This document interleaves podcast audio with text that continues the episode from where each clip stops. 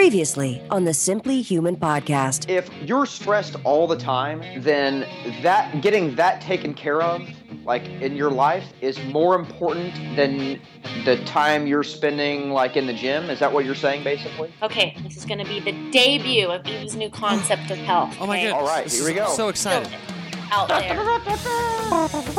we go. It's episode 100. It's episode 108 of the Simply Human podcast with your hosts, Mark and Rick, two human beings being human. Our goal is to help you understand how humans are designed to eat, sleep, move, and enjoy, and how you can start living more like a human today. On today's show, it is the return of strength coach Wil Fleming, and Ashley, his wife, makes a very small surprise cameo appearance at the beginning of the interview. Then it's another moderately funny edition of the Humans Being Human segment with Ruel Part 2, and we'll wrap up with our Simply Human tip of the week. How are you, Rick? I'm good. How are you, Mark? I'm good. You've been in traffic. God. So you... my... Sorry. Bleeping tool. Right out of the gate. Less than a minute in. So the continuing saga of my wife's knee continues.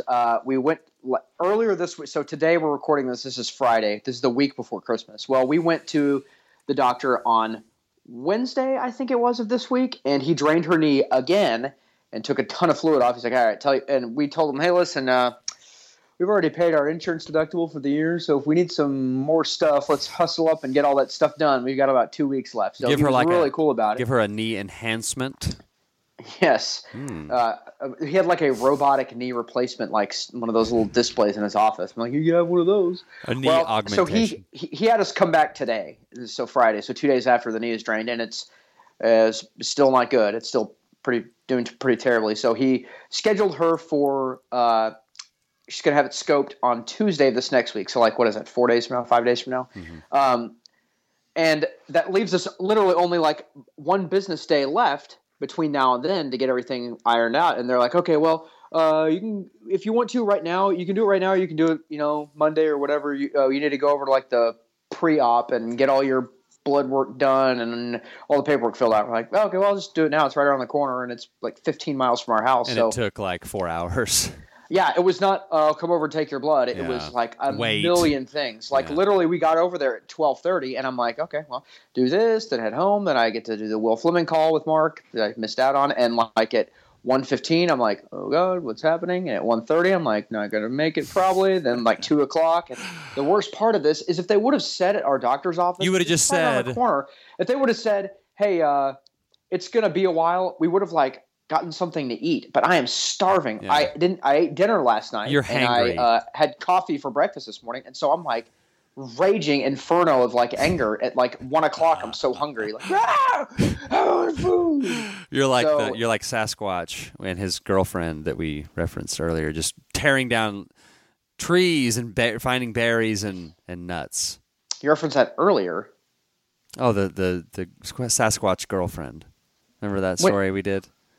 Man, these are all running together. Yeah. Well, hey, speaking of wives, it is December 28th. It is my and my wife's 13th wedding anniversary.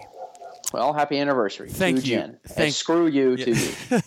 So, and we were talking about this off air the other day, and about pranks. I guess we were on the subject of pranks, and we're like, hey, we need that for crosstalk. Well, we're going to segue into pranks done on spouses first, and then I have some failed pranks. Well, what Jen and I, we've done this for as long as I can remember. Like, we will stuff dryer sheets. Like, let's say I'm putting my clothes away, and there's a dryer sheet in my clothes. I will like open up her sock drawer and put the dryer sheet like in her drawer and shut it. Right. Well, then, man, you sure got her. Well, listen. Then a few days later, I'll open up my drawer. By the way, that reminds me of like I think it's an SNL bit where like Maya Angelou like pranks people, but it's all super lame. It's very funny. We should find that video and link it in the show notes. Yes. Anyway, go ahead. Well, so then I'll open up my sock drawer or my underwear drawer, whatever the drawer is, and then there's two or three. So she hasn't thrown it away. She's gotten it and then put it with another one. So we'll do this back and forth. Nightstand drawer, in between pillows. in the refrigerator. I mean, like, until there's this huge wad of dryer sheets, like 30 dryer sheets that neither of us will just throw away. We'll just hide it in shoes, in jackets, things like that. So there's something. Do y'all do anything like that? You got her, the old dryer sheet gag. You already made that joke. I don't do anything with my, like, I don't put, like, my wife doesn't do surprises and pranks real well. So, but there's a guy at work, and I'm going to butcher some of this, but he is super prankster, man, to the point where, like, a friend of ours was going out of town for like 3 or 4 days, and we were trying to find, like, we were making plans to buy a donkey on Craigslist and put it in his yard and tie it up. But he pranks his wife all the time, and I've never met his wife, but I feel like the funniest one that I've heard him do is, I guess he'll go plan these out very obscure, like very very great lengths to do these. Like, he moved his truck like to another street and told his wife, like, she's out, and he's like, hey, I'm going out to such and such. I'll be back at like 5 o'clock today. Well, so his truck isn't there when she gets home. She's not expecting him, so he's like around the corner. Well, goes and gets in her car and hides, and oh my gosh! A few minutes later, he knows she has to go, like, oh, she's going to drop by the house, do something, then she's got to go to the grocery store or a doctor's appointment or something. So she gets in the car and is just bebopping down the road, and all of a sudden he pops up, in the car, like while she's driving. Yeah, something. It's just complete insanity. And he calls himself, and you know him. You know him on Facebook. You do, because you reached out to him to get. He reached out to you to get funny pictures of my youth, and I was going to kill you over this. But sorry about that. You have to, if you don't want him to prank you, you have to call truce, which is like the dumbest thing ever. But he abides by it. Huh? But he like abides by the truce. Usually at work, it's like if someone like walks away from their computer, or like go to the printer or something. If you don't call truce, like I don't know. Like if you walk around the corner and you come, like he'll have gotten on your email and sent a letter to the chief of police, like, "Dear Chief, I have a tiny wiener and my butt smells. Love, Officer Bentley."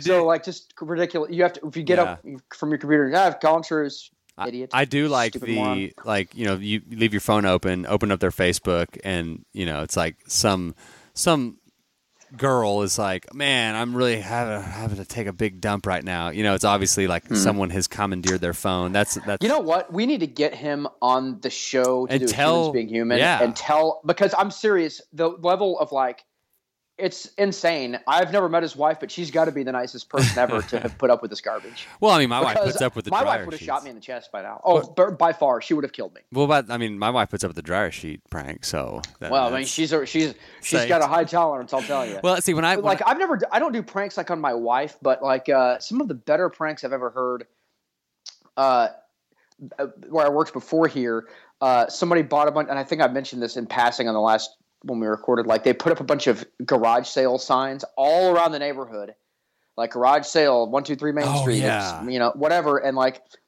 when you get to the house, there's nothing out, but there was a huge sign in the yard: garage sale, knock on front door, starts at 6 a.m. And it doesn't matter. So, like, you can't like.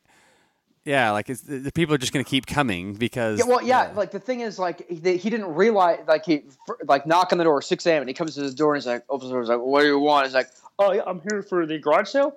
Garage sale. F you, get out of here. Slams the door in his face. Like this happened like 20 times until he realized there's a sign in the yard telling people to knock on the front door. Yeah, because I wouldn't think to look in my front yard for a sign. That says, "Where's that sign at?" Yeah. So that's a pretty good one. The biggest prank I've ever been a victim to. Okay, here's kind of the long drawn out story. My old place where I worked, a guy exploded his ankle, like running or something, and had to have major surgery. And so one of the wives of one of our buddies texted him like, "Hey, hope you're doing okay. Is there anything you need?" And he's like, texts her back, and he's like, "Copenhagen and porn." So ha ha ha. Well, she goes and gets him some Copenhagen and gets him just the most explosive, hardcore man-on-man pornography magazine that you can buy. Have I ever told you this story before? No. Oh, my gosh. So that's yada yada. It's all very funny. You know, got me. Yeah, yeah. Okay, got me.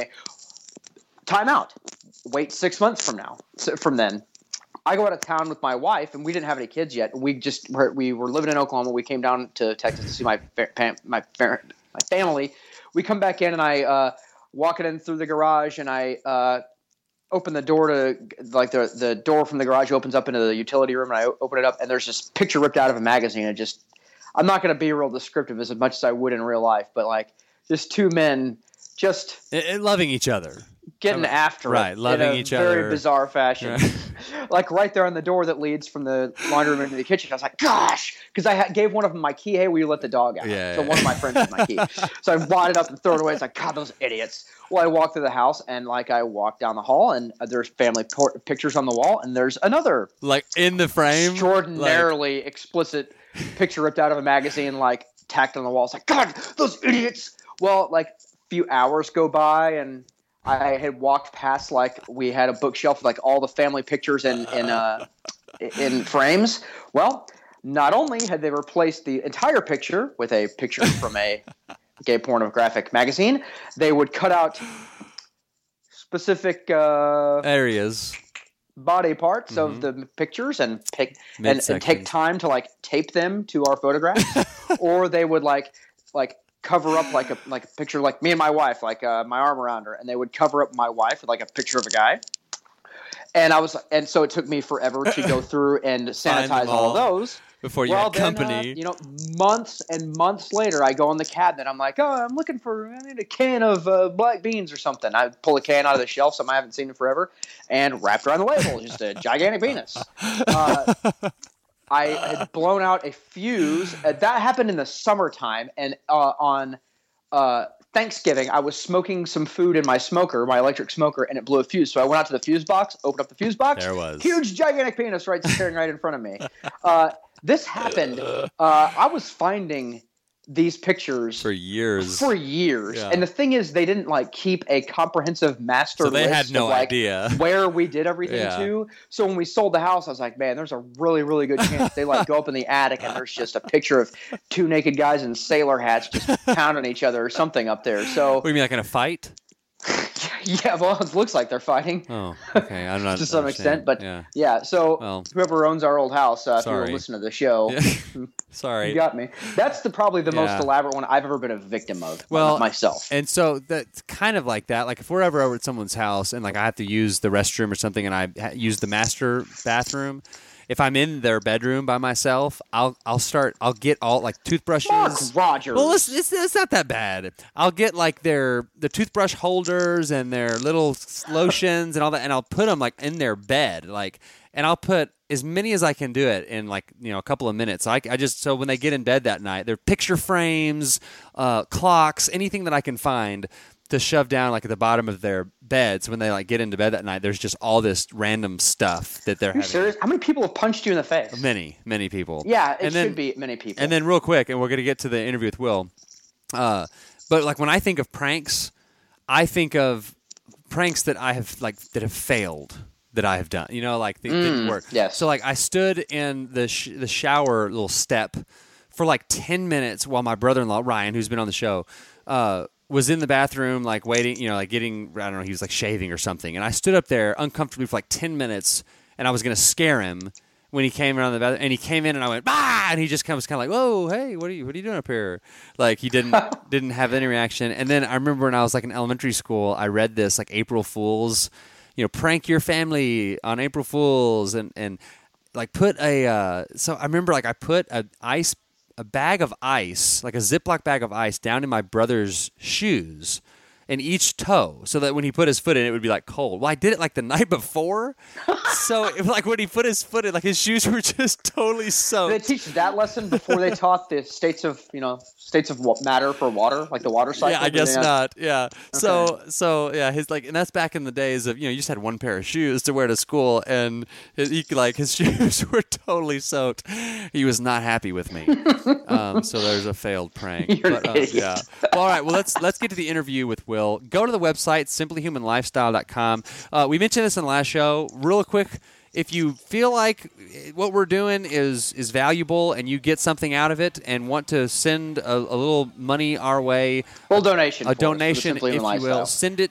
This thing does cost money for us to do, not a ton, but it does cost money. Yeah, so send via PayPal to the email, simplyhumanlifestyle@gmail.com. And what would you say, market is friends or family, so you don't have to pay... Yeah, like it won't. PayPal won't charge a fee if you just mark it friends or family, because we are friends and family, guys. So, maybe you're scamming the system, Mark. No. Next up. You're gonna get arrested by the feds for like tax evasion. We're friends and family. Just like that Martin Shkreli guy. Yeah, that's crazy. We're about the same age. He's pretty smart. No, I think he's younger than me. Anyway, continue. Anyway, so yeah, we would love for you to do that. Derailed. Yeah, we would love to do. I've done a few consults here in the last couple of weeks. Tell us about the holiday consult special. Yeah, so normally a 30-minute consult is $50. We're doing it for $25. So just email me and we can don't have like an infinity number of those slots, by the way. Yeah. So you should probably get on it rather quickly. Yes, I would imagine. 50% off, which is already like a really super fair price for a half an hour consultation. Yeah, it's like 83 cents a minute. So what I'll do is I'll send you a few questions before via email, and then we'll basically go through the four pillars, and I'll give some recommendations, and I will email you a little sheet that I have created like while we're talking, kind of like, okay, here's what you need to do to follow up, and we can do as many of those as you want to do. So, and you can buy them for friends and all that. So. There it is, our Christmas announcements. How about that?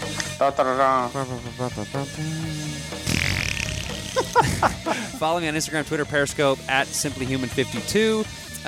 And now, Wil Fleming and Ashley, for just a quick second, right there at the beginning, we talked to them about babies, talked to Will about being a dad, making time to do things you want to do, movement for kids, long-term athletic development, early introduction, late specialization, physical literacy, and the ABCs of movement. Here's Will and Ashley. You know, one time Ashley was on Twitter, and she was like, this lady keeps sending me tweets, and I don't have a clue who she was. Wasn't it like Crystal Gale or something? It was Belinda Carlisle. Yeah, I remember you telling me that. It was embarrassing. Well, how's life? It's good. Things are really good. But, well, hey, while I have you... give us an update on, and I'm recording this. Just give us what is being a mom like? Oh gosh, well, it's the best thing ever, isn't it? Yes. Well, I don't know what it's like to be a mom, but you know what it's like to be a parent. Yes, and yes. You know, and Will was saying the other day, he's like, I was like, gosh, being a parent is exhausting, and Will goes, yeah, and I can only imagine being a mom is even more exhausting because of the additional breastfeeding responsibilities, right. But it's so much fun. It's just like I think you feel more joy and more stress and sleepiness than you've ever felt. But he's just it's so fun, and every stage is fun too. Like we keep saying, oh, we don't want him to get any bigger. He's growing so fast, but then like that's. Next stage is the best stage. Right, so. Yeah, like our first grader has her first loose tooth. And so that's like, like, oh, man, like she's, like there's these little milestones that you're like, wait a second, no, make that tooth not loose. You're growing. Well, and I will say this, and I don't know probably if all of my listeners, a lot of them probably follow you guys, but your baby, your son, is like, he's like a model baby. Like he's, some babies you're like, oh, that's a cute baby. Like just, it's like, but they're not, like your baby looks like an Abercrombie model or something. Oh, like what does that mean? Don't think that Ashley hasn't Googled how do I get my baby into baby modeling. Only because I think it's like a great way to get him money for college. There you go. Yes, like and your savings fund. And your money for wine whenever your daddy's money for the craps tables. Yeah, or weightlifting meets and shoes. Yes, and virus tights and Olympic bars and all those fun things that real men spend money on. Yeah, well, whiskey and. Cigars. Tights. Whiskey. Yeah. Tights. What did I say? Tights and like long metal objects. Maybe I should rethink my manly. Yeah.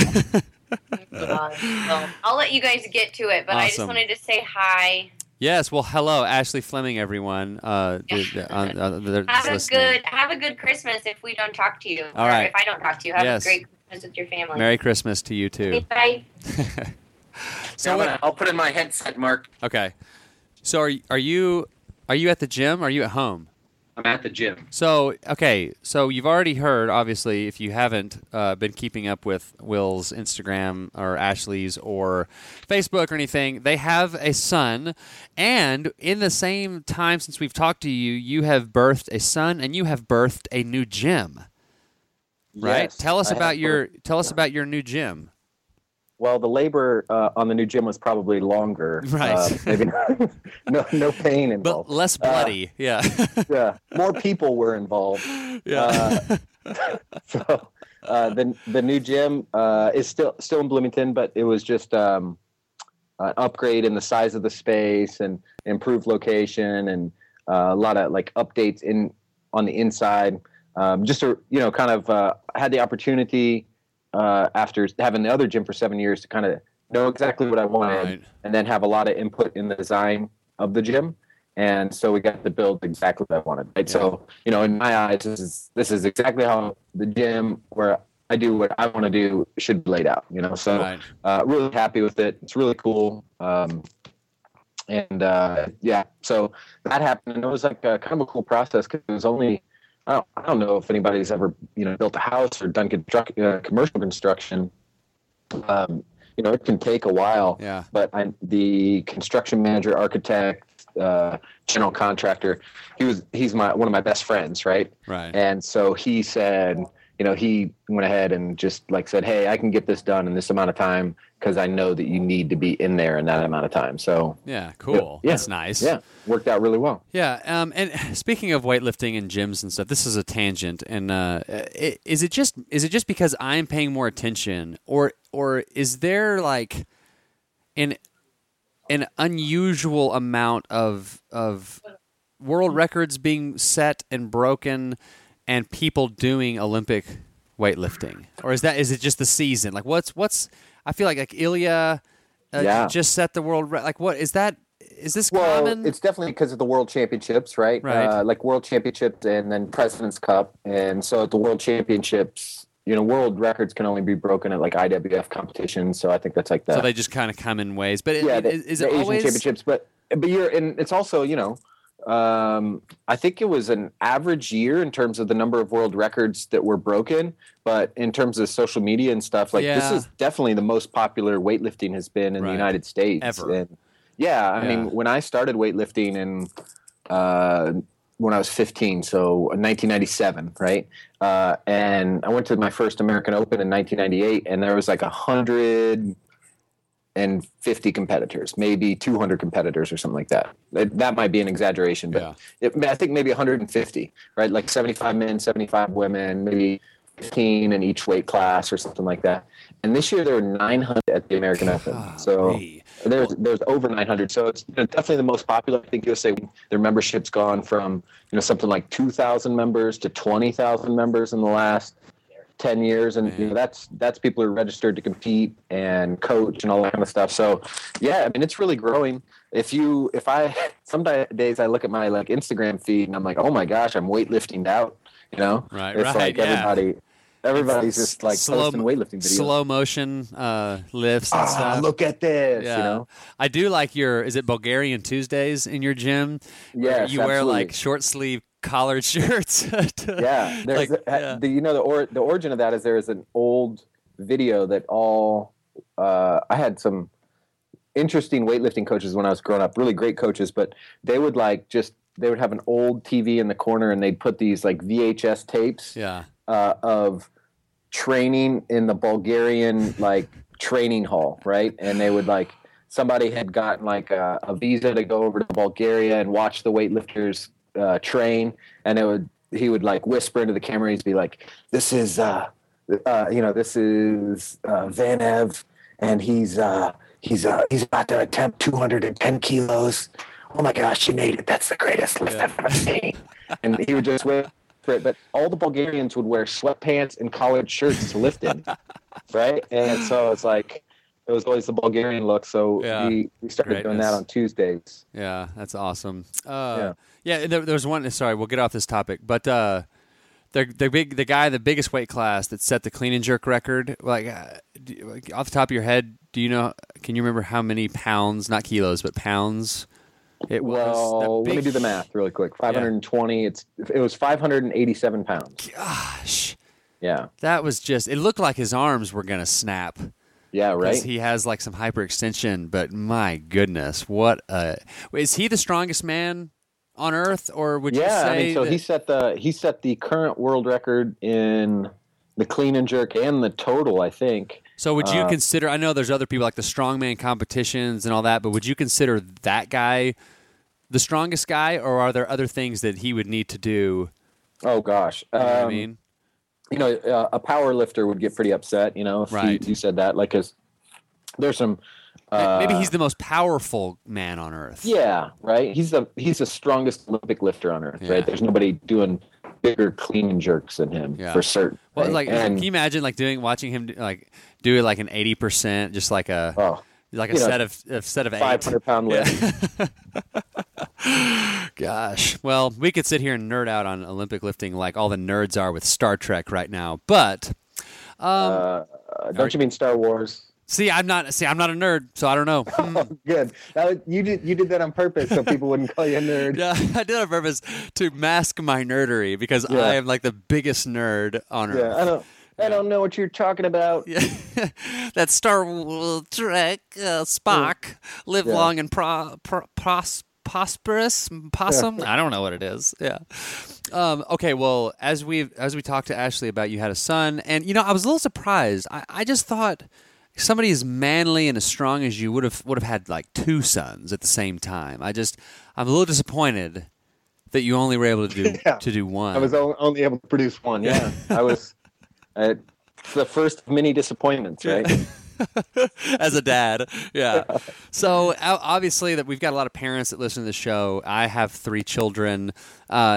So what was your? And you're someone who's not. You have some goals that you have. You're not just trying to move and take a walk every day. I mean, you have some weightlifting, Olympic lifting things that are, on your radar. What did that do to your training? How did you handle sort of the, what I call kind of the fuzzy period, like the 6 to 8 weeks post, I don't know if post birth is the right term for that, but after the baby was born, like what was your, what did your days turn into?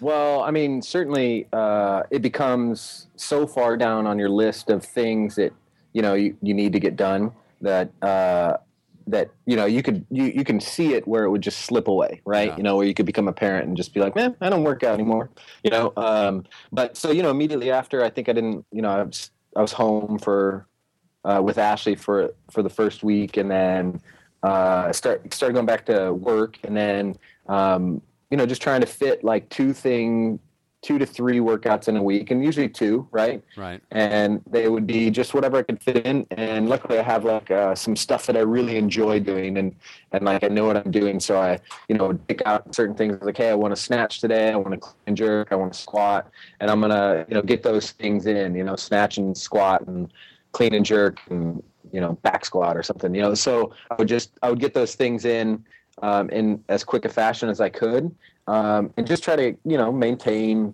what my abilities, right? Because I am trying to be competitive with Olympic weightlifting, and so I wanted to maintain some level of ability. And one thing that I did was I think when Jack was just over 2 months old, maybe 3 weeks before that, I was like, I'm going to do a competition, just a local one, just so I could like have something that I knew I had to train for and would make myself get in the gym. So I thought that was like, that was a tricky thing that I did to make sure that I would, continue training. Right. Right. Yeah. And that's like whenever, I was doing my long distance, stuff, like 7 years of all these long races. Part of the reason that I was so dedicated to that was because I saw so many people around me that, were like, well, I'm a dad. I don't have time to do anything like that. Right. So my motto back then was like, my website was actually neveragoodtime.com, sort of the, not meaning like come here and you'll never have a good time. Never have a good time. Yeah, this is always bad times. But it was like, if you're, you can make that excuse. I wanted to show like, I've got 2 kids. I'm getting a master's and I'm training for an Ironman. Like if you want to do something, you can prioritize and do those things. And so now, I, obviously the time commitment isn't as great from what I'm doing as far as a movement perspective, but I still, lift for at least 4 days a week. And so you just can't let life, just take over. And it's a lot of times like, well, my job, I have to work. Well, you technically can choose your job. We don't live in, communist Russia or anything, although if we lived in Bulgaria, maybe we could. We'd be much better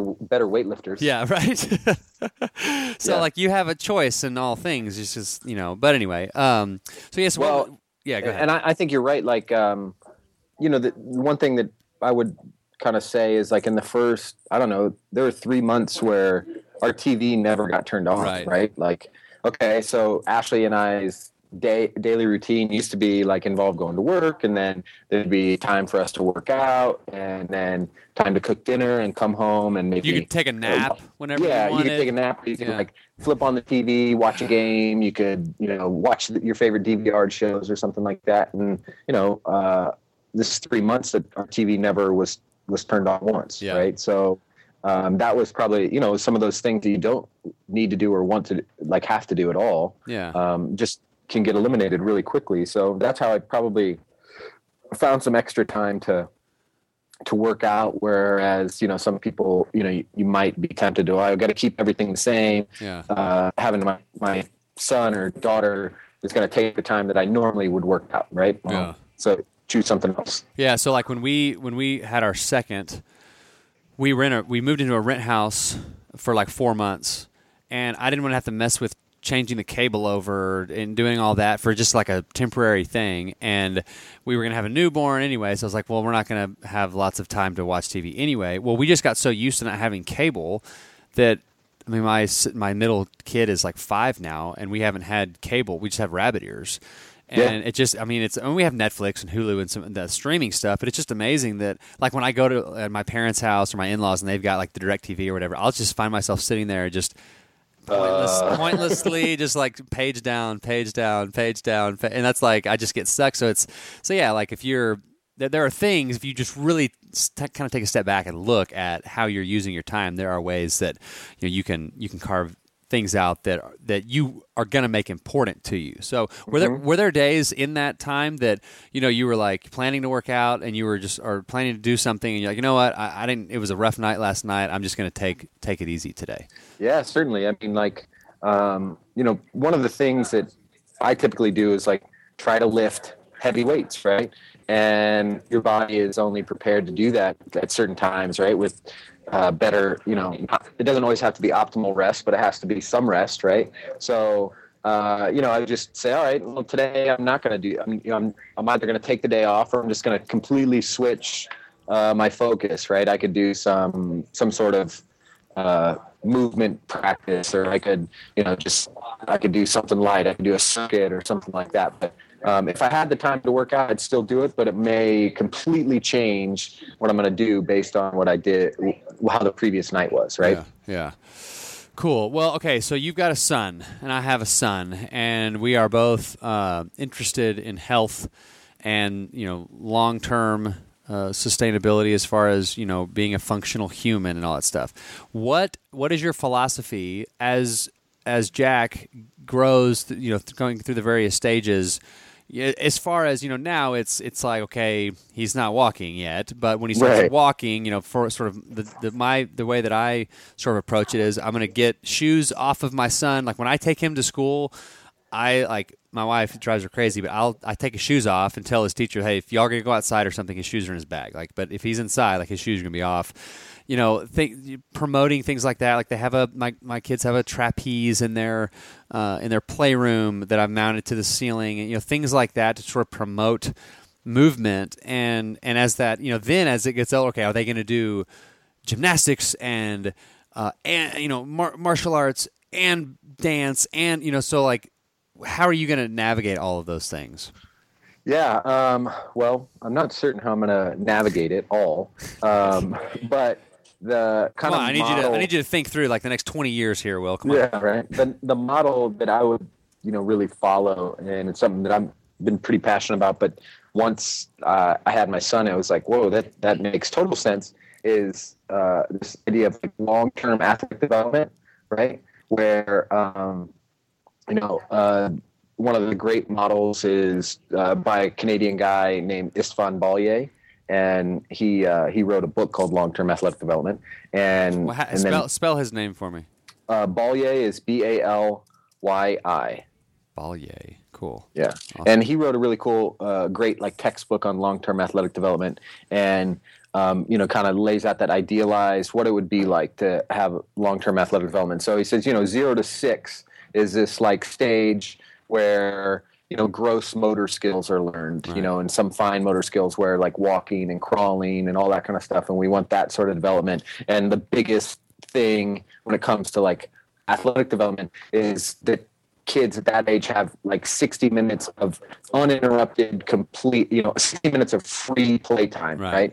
Not directed, not like anything. So, you know, it was big. It was big for us to like let Jack not be held, like have him on the floor and rolling around and you know, trying to or just playing to that to the gym and on his stomach and doing tummy time and all that kind of stuff. So, you know, all those sorts of things when they're like 0 to 6, and once they're, you know, 6 years old, that introduction to sports where it's just like not one sport but multiple sports and some of the general rules, but still have a lot of free time, like free play. Yeah. And then they start, you know, developing different skills. And at each age, there's sensitive periods, you know. So from 6 to 9, there's like this big sensitive period for speed, right? So if you want your kid to be if you want your kid to be fast one day, right, they're going to play a sport and you think that speed might be involved, they need to play a lot of games when they're young or when they're 6 to 9 that, like, they're running a lot. Because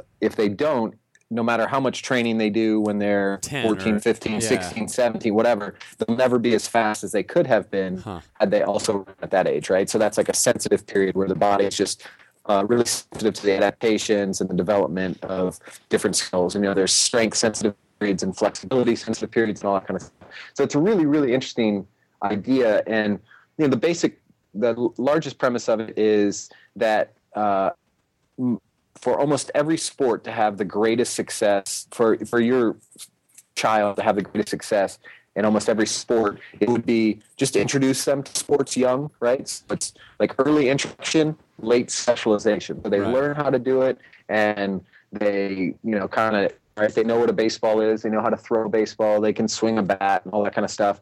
But they also play basketball, and they do gymnastics, and they swim, and they, you know, run, and, you know, all these different sports. And they have early introduction, late specialization. And the only sports where early specialization is important is stuff like figure skating and gymnastics, right? Just because if you want your child to achieve highly in those sports, they kind of have to learn how to do them really. They have to be good at them really. Especially young, if you're in China and you go at the Olympics when you're at 10. Yeah, right. You need to start, you know, a few years before that.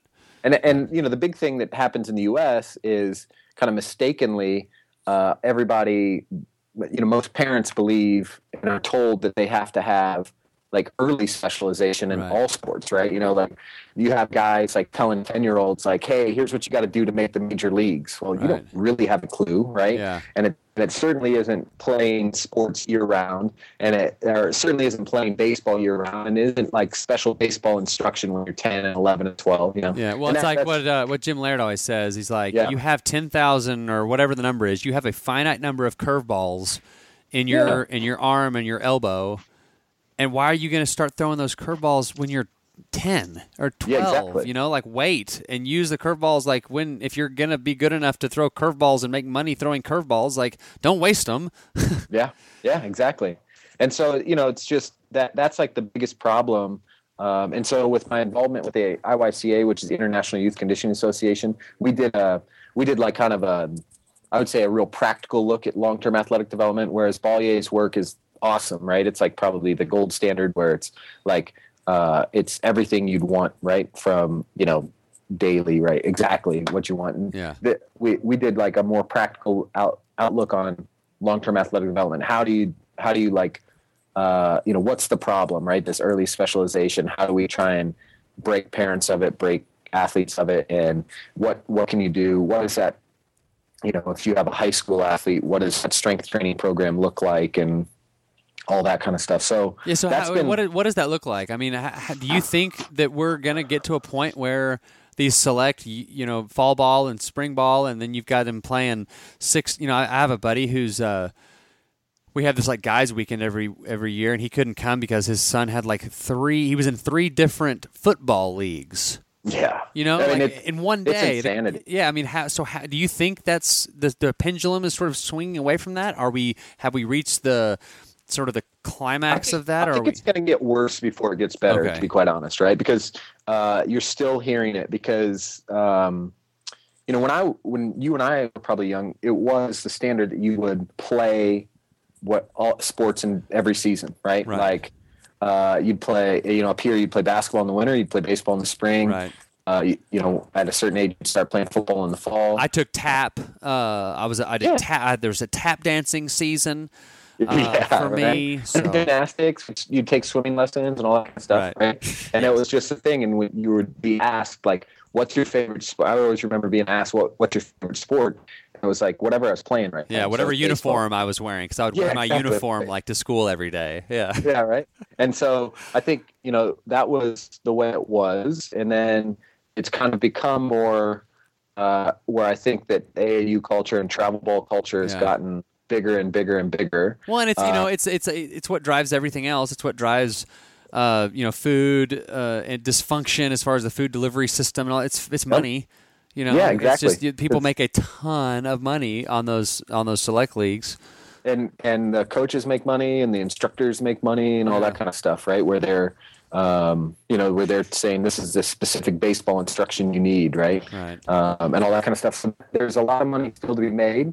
But I think that there are some really smart people who are like getting behind it and making sure that long-term athletic development is going to be recognized as what it is. You know, there's been stories on ESPN.com and the USOC did a really cool study over the last 7 years that they released earlier this year, which was like just a survey of, I think, over 300 Olympians where they said, ask them, you know, what were how many sports did you play? Yeah, and it was, they all had like, it was multiple. It was seven, yeah, I mean, up until like age 18, the average was 2 sports, right? And like up until 15, it was 3 sports and stuff like that. So, you know, and then only at the over 18 did people start choosing 1 sport. And these are Olympians.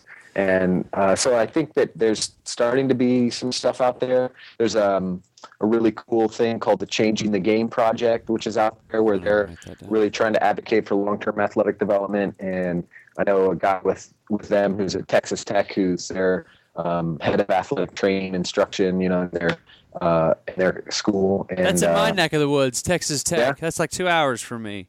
Yeah, it's a guy named Toby Brooks, who's a really smart guy, and he's with the Changing the Game Project now, and they're talking about that. And, you know, and there's a lot of countries. I think the other thing that you'll see is that a lot of countries have adopted this sort of thing, like Canada and Australia, and certainly a lot of, you know, you might look at, like, you know, Russia and China and those countries have also started adopting stuff like that. And so some are state sponsored, but, you know, Canada and Australia are more, you know, individual and stuff like that. And they, you know, those countries have said, hey, this is what you should do.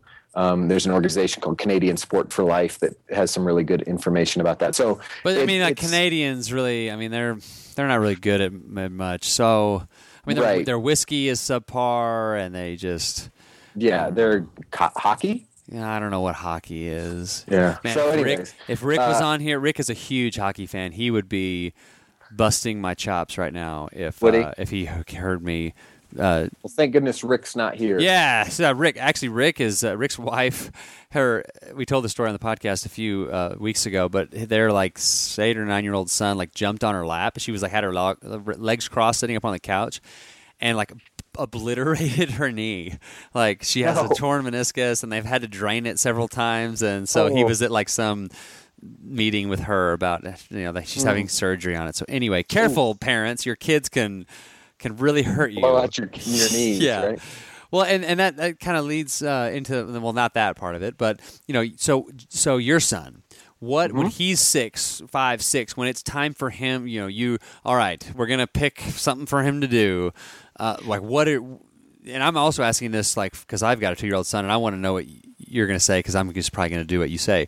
So, like, what is the first thing? Is it boxing? Is it gymnastics? I think is the first things you the basic, one of the biggest concepts in long-term athletic development is physical literacy, right? Right. What are those like ABCs? So agility, balance, coordination type stuff, right? Yes. It was actually ABCs like with apostrophe S. So agility, balance, coordination, and swimming, right? Ooh, yeah. So it's like gymnastics and swimming, right? Would be like the first things you should have your kid do. So swimming, if only because you would like them to not drown. That would be good, right? Right, not, and then, not, right, not then, good to drown. But good then to not drown. Gymnastics has all that balance, all that coordination, body weight, strength, all that kind of stuff. Hold on, my wife is standing right here, so I've asked this very smart and professional, handsome strength coach about what his son, and he said gymnastics and swimming. So anyway, okay. So now it's on the record that I told my wife that. So what about like a martial arts? Like, because you get like the balance and the same kind of thing, right? Yeah, yeah. You get the agility and the balance and all that, and especially with girls, then and they also have a way as you would like your children not to drown, you would also like your daughters not to be to be able to fend off an attacker in this day and age. So you give a thumbs up to like a mixed martial arts or a martial arts type. Yeah, I think like a good martial arts practice where it is balancing and coordination and stuff like that. And I'm not as familiar with martial arts, but like where they're focusing on postures and forms and stuff like that. It's not underground kid fight club. Yeah, like the Karate Kid bad guys. Yeah, you're not a Cobra Kai, right? Yeah. Oh, why couldn't I think of that? Dang it, Cobra Kai, dang it. Yeah. Oh. So that would be my first one, and then like a track and field where they do all the events. They teach them all of them. They teach them long jump and high jump and sprinting and. Throwing the shot put and all that kind of stuff. They're all decathletes, yeah. Yeah, exactly. So that just like these basics of athleticism will have foundations, and the only thing from all of those that you wouldn't get is like how to throw something. How to throw an object. So you probably would want like you'd play catch with your kid too, right? Yeah, that's going to be fun when we can do that. Yeah. Kind of the Field of Dreams moment. Mm-hmm. You want to have a catch, Dad? Oh, it makes me cry every time. Well, Will, we are running out of time here. I want everyone to be able to find you, talk about your stuff. I know your podcast is, unfortunately, selfishly. I have a podcast partner, and I want to put all the blame on him, who's really hard to get a hold of, right? So he's a really busy guy. He's the director of training for Coach Dose. He's a director of training for Nike. So they fly him up to Oregon all the time, so he's got to meet with them, and he's on the West Coast, and it's like difficult to coordinate our schedules and whatnot. So my hope is that we get on something consistent, and but more than likely you're going to see us do like 4 or 5 episodes and then not do anything for a month, and then do 4 or 5 episodes, not do anything for a month. Well, it's kind of fun. It's like a little surprise whenever. Oh, there's another one. Well, it uploaded. Yeah. So I think November 5th was the last one, and it's the performance podcast, strength. Yeah, the performance podcast. Training, fitness, nutrition. Yeah, and it's Wil Fleming and Coach Dos Remedios. Yeah. And really like it's a good resource too, because just because you're not updating weekly, you've got a lot of shows. I mean, and so you can go back and see 50 something shows, see a topic that you're interested in, and there's just when Alan Cosgrove is on, like he is like the smartest man alive. He really is. So check anything, and he's been on a few times. But anyway, and then do you have a website that you try to drive traffic to, or is it mainly just for your clients? Well, where I've written the most is probably wilfleming.com, where I write about Olympic lifts. But that one kind of is in hibernation too.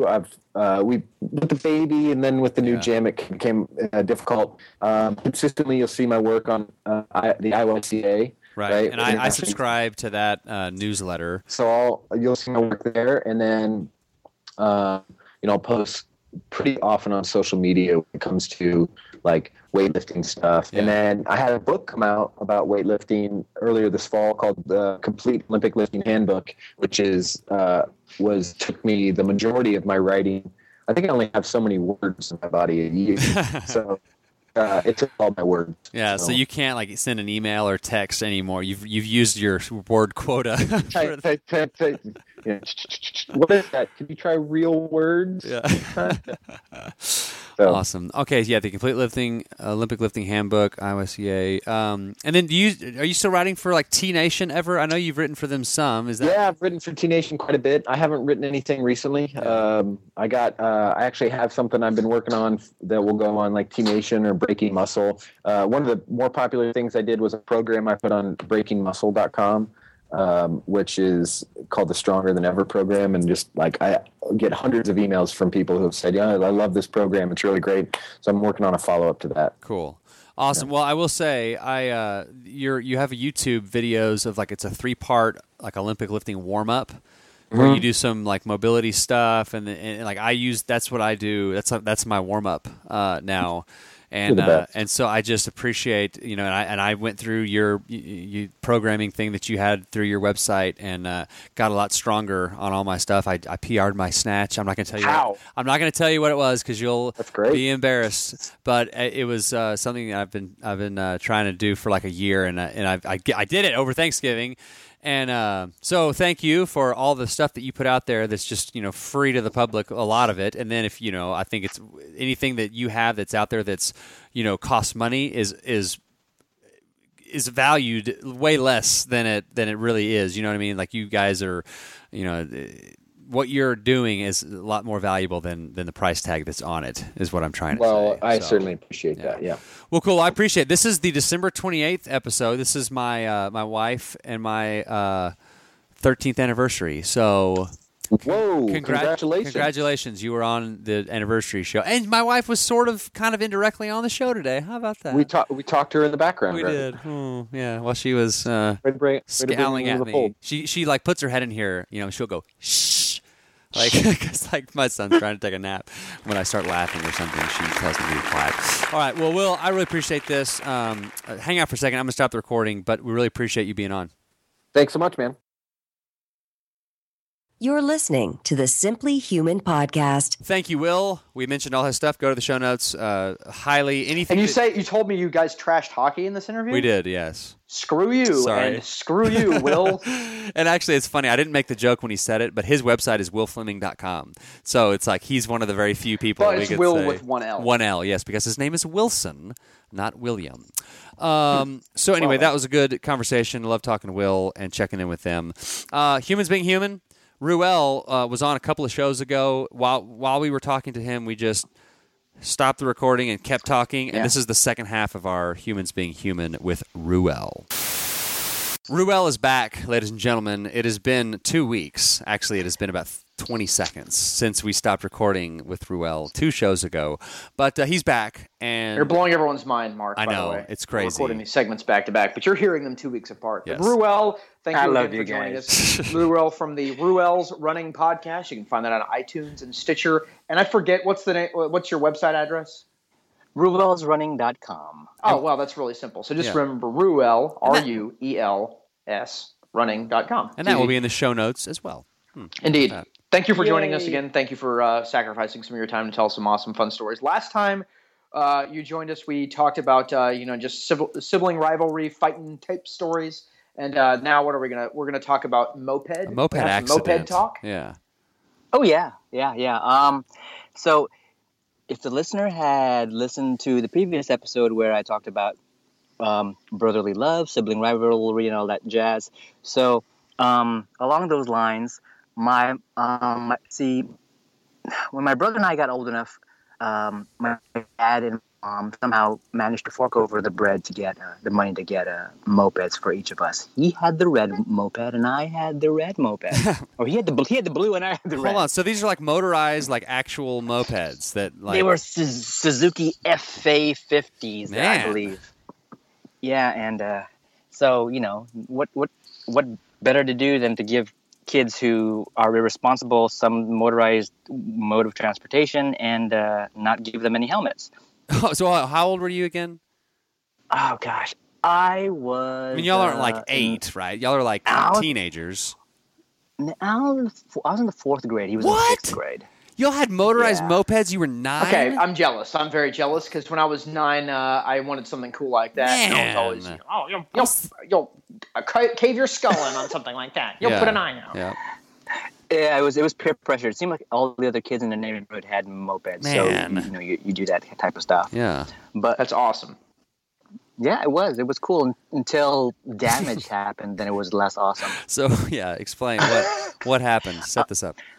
So, last time we chatted, I'd mentioned my dad. God rest his soul. He's no longer with us. And I think, like a lot of households, my dad was like a lot of dads. He really liked the six pack, and I'm not talking about, you know, having a hard stomach, but I'm talking about. Oh. Let's see. We're not talking about Mark shirtless deadlift.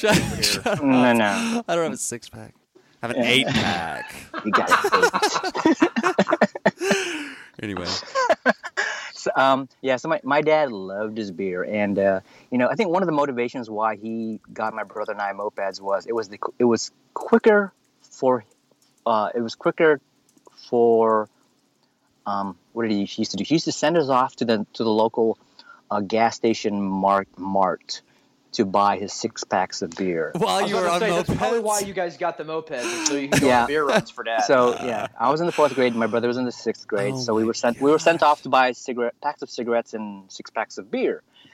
And now with the mopeds, we could do that even faster. Hold on, did y'all have little little baskets, or were y'all just like hold these things in your lap as you're riding down the road? Well, eventually we got the baskets. Oh my gosh! But at first you were just. You should have just rolled the packs of cigarettes up in your sleeves like a 1950s gangster.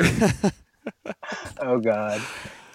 But one day my dad decided to take my brother's moped to the gas station himself while he was intoxicated. Oh, no. And on the ride back, there were no baskets. He was trying to hold on to his plastic bag of a beer and maneuver a left turn going downhill with the moped. And he lost control and crashed the thing against a betel nut tree. Oh my God! What is a betel nut tree? Bend over and I'll show you. Oh, that's very clever. Thank you. It's a type of palm tree. The best way to describe it, and it's got these little nuts. Heyo! You got my kind of tree. Yeah. That's the part. So what? Tree. What was? They're all small. They look like raisins. What was the result of the crash? Like, what were his? Well, he was still drunk when he got himself up. The moped was the headlight was smashed. The handlebar was bent, and I forgot how and what happened. Somebody had to go retrieve my dad and the busted up moped. Oh but that's sort of the lead up. So my brother was clearly upset. You know, this 6th grader didn't have his moped to go around the neighborhood with the other kids. So one day, he wakes me up from an afternoon nap and asks if he could use my moped to go around. And, you know, I'm jealous of my brother being the oldest brother, and for whatever reason, I didn't want to just hand him my moped. Well, of course. Yeah, of course. Yeah, I'm a younger brother. Mark's a younger brother. Yeah. We understand this. Like, hey, no, I've got the moped. Screw you, older brother. Yeah, yeah. Yeah, well, whatever it is, I can take it because my moped.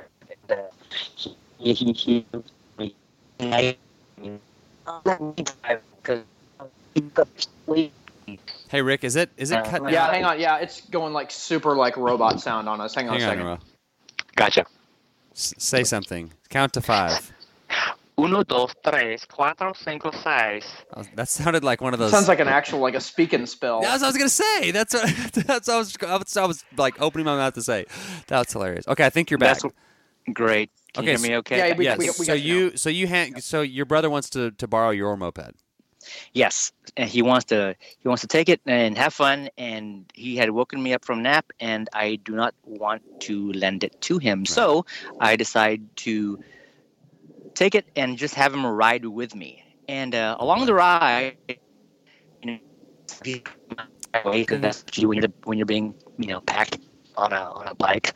And he's nagging at me, telling me, you know, let me drive because you just woke up, you're sleepy. And as an idiot, I decide, well, then I'm going to show him, and I'm going to pretend I'm sleeping while I drive this moped downhill.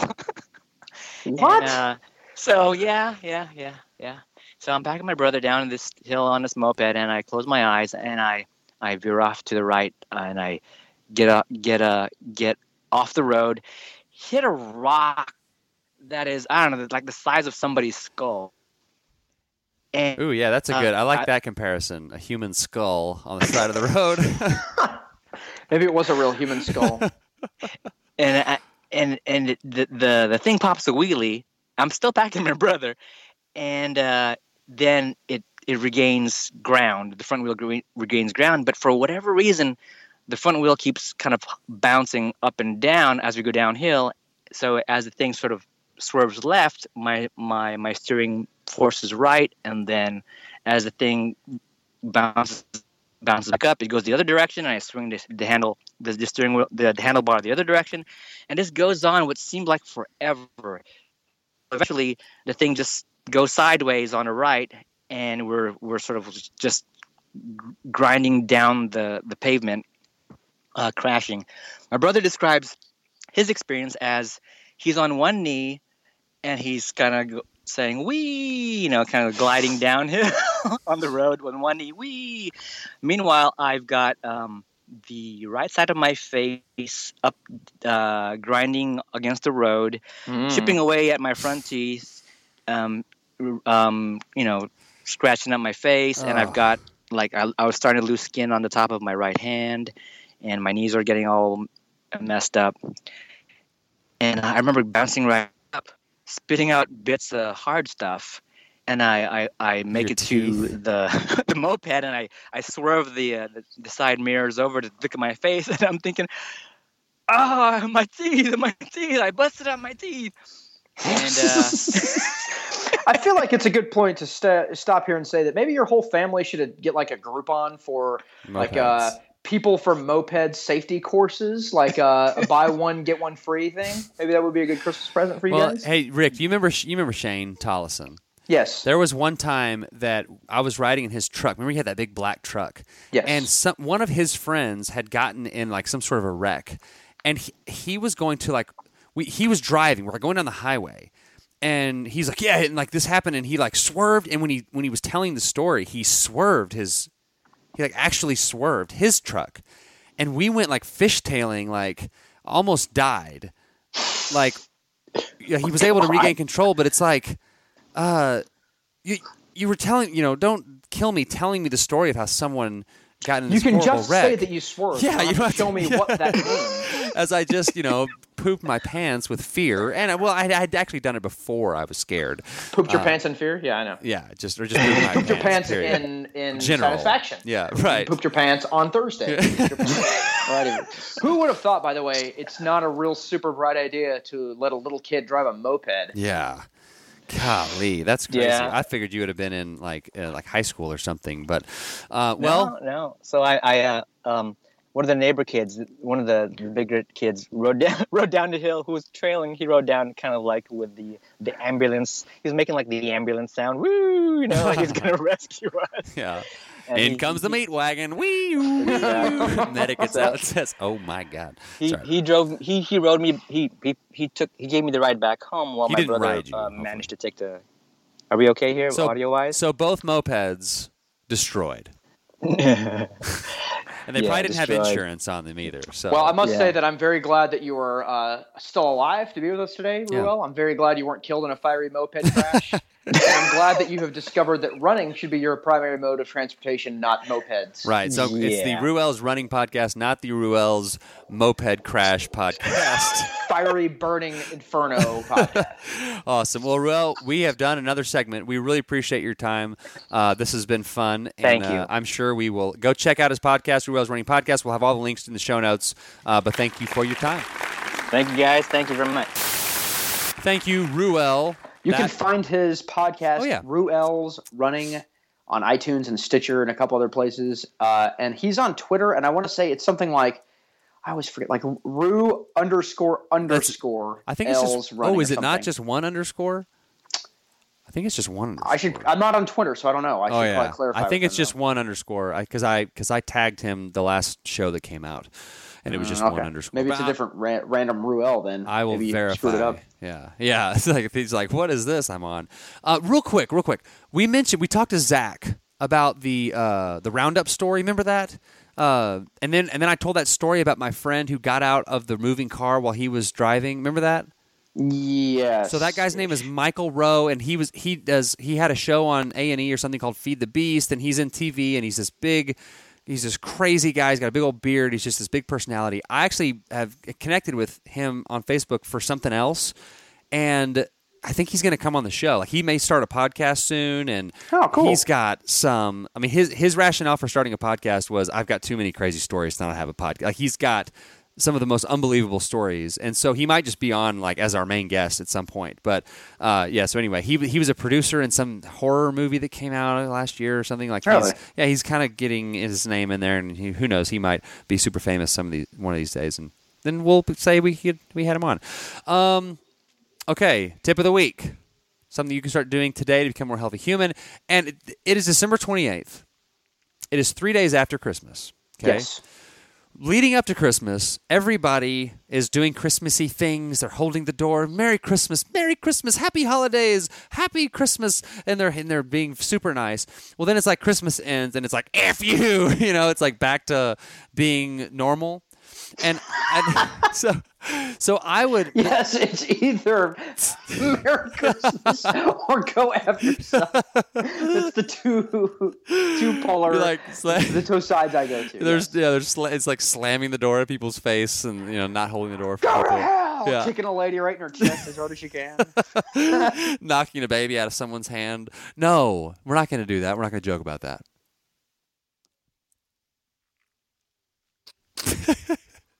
I was trying so hard to let you make the first noise. I could outlast you. Oh, man. That is what I said. That is what Continue. Okay. And so my tip of the week is keep that attitude going. Keep doing Christmas things. Like the song says, The Secret of Christmas. The secret of Christmas isn't all the Christmas things you do. It's not the fruit cake and the lights and the trees. It's the Christmas things you do all year through, Rick. Yes, I agree. Well, and I think not to steal one of his lines, but Vinny Tortorich always says it's not. And it's I know what he's talking about. It's in relation to food, but It's not what you do between Thanksgiving and Christmas. It's what you do between Christmas and Thanksgiving. Yeah. So, to kind of, take some of the pressure off people. Like, oh, there's so many holiday parties. What do I do? Well, you can relax. Well, you can have a drink. Yeah. You can have a, have a little treat. It's, it's not that 1 month of time isn't going to destroy you. It's the 11 other months out of the year. But I see it from what you're saying too. Like, it's let's not just say let's be cool to each other and stuff like that around the holidays. Let's keep that kind of spirit going around in the spirit of Christmas in February or in April, or the spirit of the happy holidays and all that. Whatever you happen to, Festivus. However your boat gets floated, whatever you do, serenity now. Let's do that. Let's do that in July. That would be cool. Yep. Let's be cool to each other all the time and think. And what's weird, I was talking to my wife. We always end up making, I'm going to add to some bragging montage, but I always end up making larger, donations to charities around Christmas time, because that's, I alluded to this, I think in a thread somewhere on Facebook, that I hate Christmas. Well, part of the reason why I hate Christmas music and Christmas decorations is all I can think about is just a bunch of old bums homeless bums around a trash can fire. So I feel I'll be honest, I'm guilted into it. I'll make donations to stuff like City Square. That's a charity in Dallas, or all kinds of places. Why don't I do that? Why don't I give money to Habitat for Humanity in April? Right. Why am I doing it now? So, maybe that should be some of the things that we all, I'm sure, I don't think I'm alone in doing that. I think charitable donations go up a lot in the December times. But, absolutely. Let's make those go all the time. There you go. That's the tip of the week. All right. And to wrap up the show, go to simplyhumanlifestyle.com. Everything is there. Go to the store page.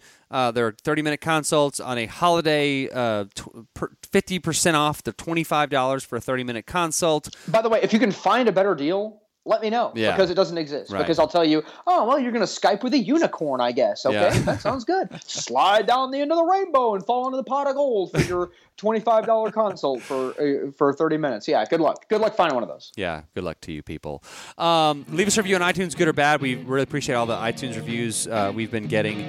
A Bug Eater, I believe, is one that we read a few. That was one. Yeah, that was a great made one. Me chuckle. And everybody else who's left them. Not just. I don't want to single just one out, but that was a funny one. But everybody, thank you so much.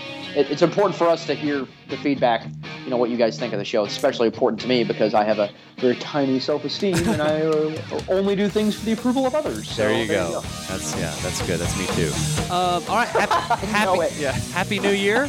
The next time we talk to you will be in 2016. So everyone be safe. And enjoy time with friends and family, and wrap up the new year in style and class.